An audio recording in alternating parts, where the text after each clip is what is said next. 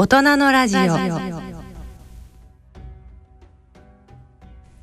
それでは最後にご登場いただきますのはエジプト出身のアラビア語エディターハッサンユーシさんの登場です。よろしくお願いします。よろしくお願いします。サナサイダです。サナサイーダっていう挨拶なんですね、はい。クリスマス。というかあのエジプトっていうのはイスラム圏ですしクリスマスとあんまり、あのつながりがないような印象ですけれども実際はどうなんですか？いやいやそんなことないですよ。でエジプトはねあの知られてないかもしれないんですけど、あの1割まあ人口1億人以上の1割ぐらいのキリスト教徒もいるということなので、クリスマスはちゃんとお祝いしてますよ。そうなんですねどんな感じですか？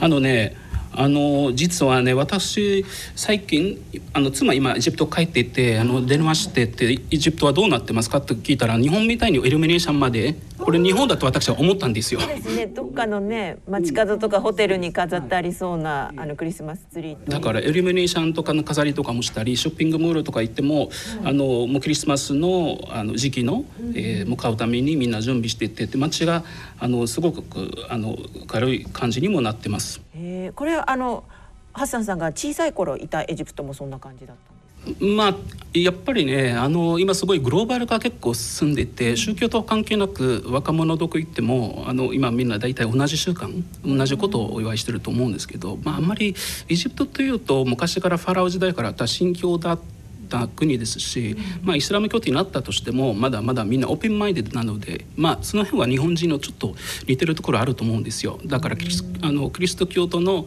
えークリスマスもイスラム教徒にしてもみんなお祝いしてて、国の祝日にもなってるのでみんな嬉しいですよ。はい。やっぱりあの皆さんワインとかシャンパンとかと。やる人もいるんですよ。あのだからクリスマスあのイスラム教徒なのでお酒とか飲んではいけないとかって一応ルールとしては教えとしてはあるのはあるんですけど、一応ルールとして。はもちろんあの宗教のね、ただし国としてはこれはあのまあ法律とかで飲んではいけないとかっていうのはなってないんですよ。だから国エジプト産のえっ、とアルコールとかエジプト産のビールとかも売ってますし、前あの私エジプトではガイドしてた時にはお客さんも飲んでてもらって、あのさっぱりとか飲みやすいとか美味しいとかって言っていただいて。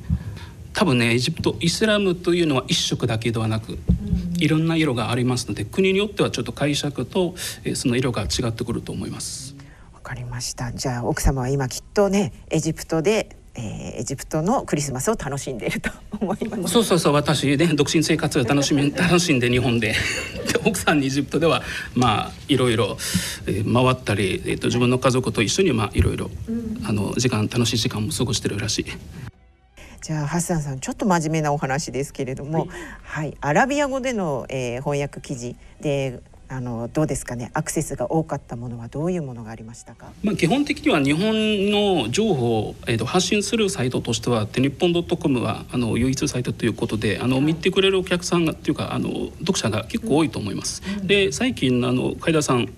えー紹介していただいたその歌手の辞職の、えーコンテンツ。で実は私あの海田さんも言っていただいたようにあの考えた、えー取材で、えー、辞職の開発していただいたそのイベさんの取材えーしてきましてそれもアラビア語で出したら非常に人気があってヒットしましたと。えーじゃあハッサンさんも持ってるんですか辞ショックはね私12年前の G ショックを持ってますよ。はいもちろんまだ奥引いてます。はい。そうかじゃあねお土産としても人気なんじゃないんですか？えっ、とねお土産はね一番困るんですよ里帰りのたびに一番困るのがチケット代とか有給化とかの問題ではなくそのお土産何買えばいいのかと、あの日本に東京にせっかくね、10年もいるのででみんなすごい高いものメイディンジャパンのものばっかり期待してて、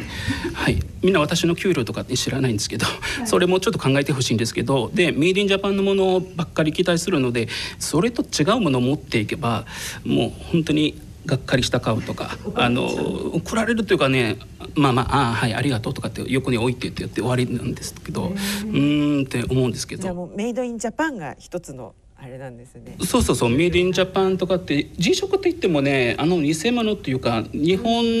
海外で作られたものをエジプトでも売ってるらしくていやでもそれメイドインなんとかなんとかの国とか名前出したくないけどあのでもジャパンとかっていう名前さえあればあのいつでも信頼とかもできるし。あの、はい。僕もフランス人ですけど困っててあのフランスに帰りたい時はお土産買わないといけないと思って、あの僕はメイディンジャパンだといえばあの柔らかいタオル。い今治？今治？今治？今治タオルが、はい、買ったら、あの家族とか友達にあげたらすごく喜ぶんですよ。うん。それおすすめあっさんにおすすめで。なんかメイドインジャパンで私見てるのはドラッグストアのハンドクリームとか、えっとそういったねものとかにしかメイドインジャパンとかに書いてあるんですけどそれ以外のものは私メイドインジャパンのものも多分先ほど考えたんですけど一つも持ってません。はい。それはまああのなぜかというと例えば G ショックねの話にちょっと戻るんだけど伊部さんとかにあと G ショックの取材の時には聞いたんですけど、まあ、ほとんど海外で作っててもちろん品質管理日本の方々にはしてもらってるんですけど、一部だけ一部だけ海外そのメイディンジャパン期待してるあのお客さんもまだいるらしくてそのためには日本でも残してます。だから同じものだけど日本ではやはり作ると高くなりますけど日本人でも多分買わないと。あの海外で作ったものを買いますけどでもメイドインジャパンまだあの買いたい人、買いたい人のためにはの、えー、と歌手さんが残し,、うん、残してるらしいんですよ。あの私ハッサンと一緒に取材に行った日本人スタッフから聞いたんですけれどもあのその伊部さんという開発者の方に取材に行った時に、取材に行ったのにハッサンの方がいっぱい喋っていたと。でそれは何でかっていうとそのメイドインジャパンのものを作るべきだと。でその海外でも日本と同じクオリティの検査とかを厳しくしてクオリティのものを作れるって言ってもそうじゃないんだメイドインジャパンで作ることが意味があるっていうあのすごい、えー演説をして帰ってきたらしいですよ。それぐらいあのえー今日本人となったハッサンはあの、ネイティブの日本人以上に日本のことを思ってそうですよね。何回かね登場していただいた時もその日本愛というのは並々ならぬ 高いものを感じたんですけれども、あの他にもあれですかね？なんかツイッターで注目度が高かった記事もあるということですけれども、あのその時あの日本ドットコムのそのツイッターではあの結構注目されてたのは日本のその電車内には起きた事件の話ですよ。電車内で起きた事件の話、はいはい、うん、この間その事件がなんか3回もあったと思うんですけど、あのその一つはその私がふ使ってる普段ね毎日使ってる地下鉄では起きました。あ、そうだったんですね。はい、しかもその日に私もその電車の1分前の電車に乗っててで奥さんも30分前にも同じ電車には乗ってましたよ。あじゃあねちょっとタイミングがずれてたら本当に何かその遭遇してたかもしれないんですよ。ということはい。ねですごいそのニュース見てて非常にびっくりしましたけど、あのだからそのニュースをで特には SNS には出した時には、で今まで日本はその安全とか、えーというイメージは非常にまあアラブというかまあ中東に限らず海外ではまあ世界でも、えーとそういうイメージが強くて、でもこの事件のことで非常にみんな、えーまあショックというか日本の安全な神話が崩壊してしまったという声が結構あったんですよ。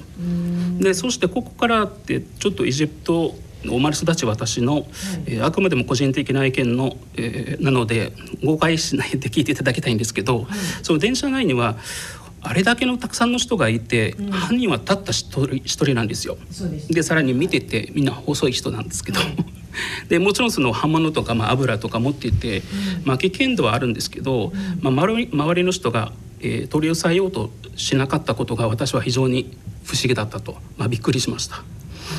で、わえーと私が本当にその場にいたらまず後ろからこうカバンとかなんか重いものとかでぶつけて周りの人と力を合わせて床床にはあのねじ伏せようとしてたと思うんですよ。でこれは別に私があの体がちょっと大きいからとかという 意味ではなくて、まあ筋肉ちょっとこの間ねあのダイエットの話してたんじゃないですか。ダイエットちょっとで結構落ちましたよ。えこの間よりも5キロも痩せましたちなみに。はい。すいません。あでもまだまだ一応あります力が、であの筋肉とか本当は体というよりも、こんなあの経験があると、えっと、その時にはその危ない時にはどうしたらいいのかって一応私常には心の準備と頭の準備もちゃんと、えーありますよ。えもちろん。はい、なのであのエジプトのあの時にはあの例えば、えー女性とかね、あの